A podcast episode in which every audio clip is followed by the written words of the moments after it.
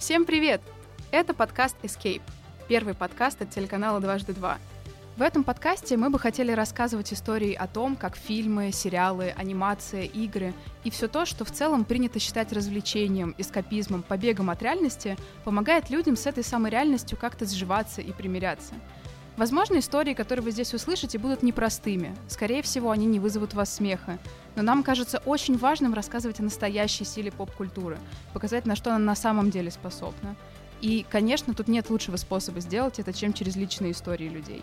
В конечном счете, если истории, которые станут частью этого подкаста, помогут хотя бы одному человеку почувствовать себя лучше, значит, все это было не зря.